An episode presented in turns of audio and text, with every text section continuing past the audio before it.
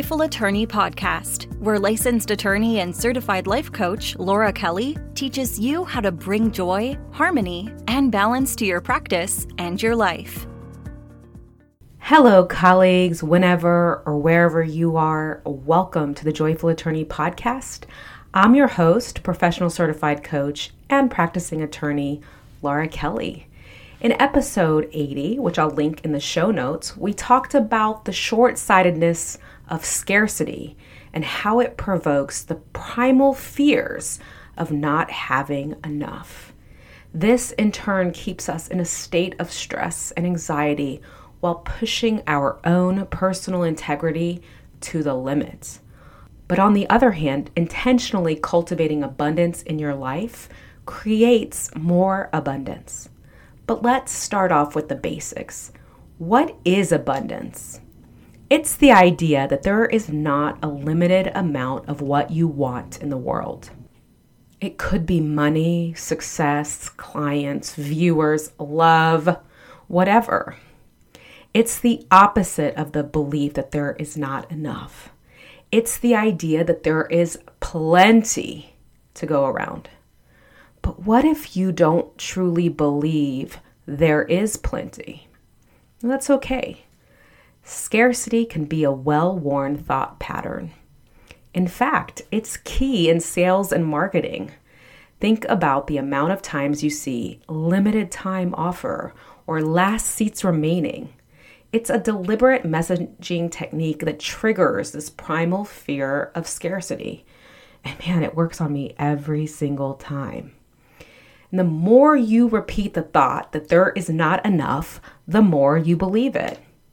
And over time, your brain becomes adept at finding evidence that this is true. Every negative thing that happens to you is proof that it's not enough and will never be enough. But this simply is not true. It just feels true. And just because you believe it doesn't make it true. Our thoughts are merely sentences in the mind they hold no inherent or absolute truth. And our beliefs are just thoughts we've practiced a lot. When you open your mind to the possibility that your perceptions of reality are not 100% accurate, you are able to think new thoughts and hold new beliefs. Now, we all know that the brain has a negativity bias, and if not, now you do. We are wired to see and remember the negative. Again, this is an evolutionarily designed survival mechanism. It's designed so you don't think, oh, that salivating bear looks cuddly, I should say hello. There's absolutely nothing wrong with you because you have a heightened sense of negativity.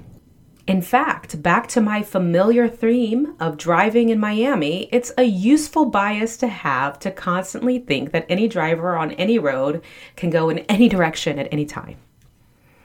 But when you can start to reframe and rewire the brain with positivity and abundance, you feel so much better. When you think abundant thoughts like, I know I will succeed, there are plenty of clients for everyone. I love to watch my money grow.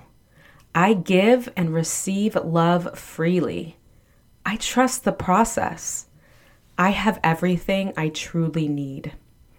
You feel abundant feelings like worthiness, confidence, empowerment, being blessed, generosity openness, contentment, gratefulness, trust, and friendship. And these abundant feelings drive abundant actions, such as collaboration, sharing resources, creating networks, contributing knowledge, generously giving, accepting responsibility, giving grace to yourself and others, praising others, sympathetic joy, genuinely trusting yourself, influencing others with integrity, and treating others with respect and dignity, and treating yourself with respect and dignity. These are actions that make you a person who others want in your orbit.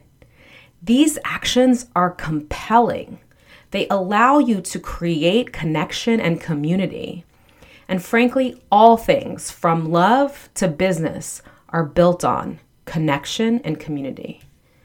You can start to shift your perspective from scarcity to abundance by cultivating mindfulness.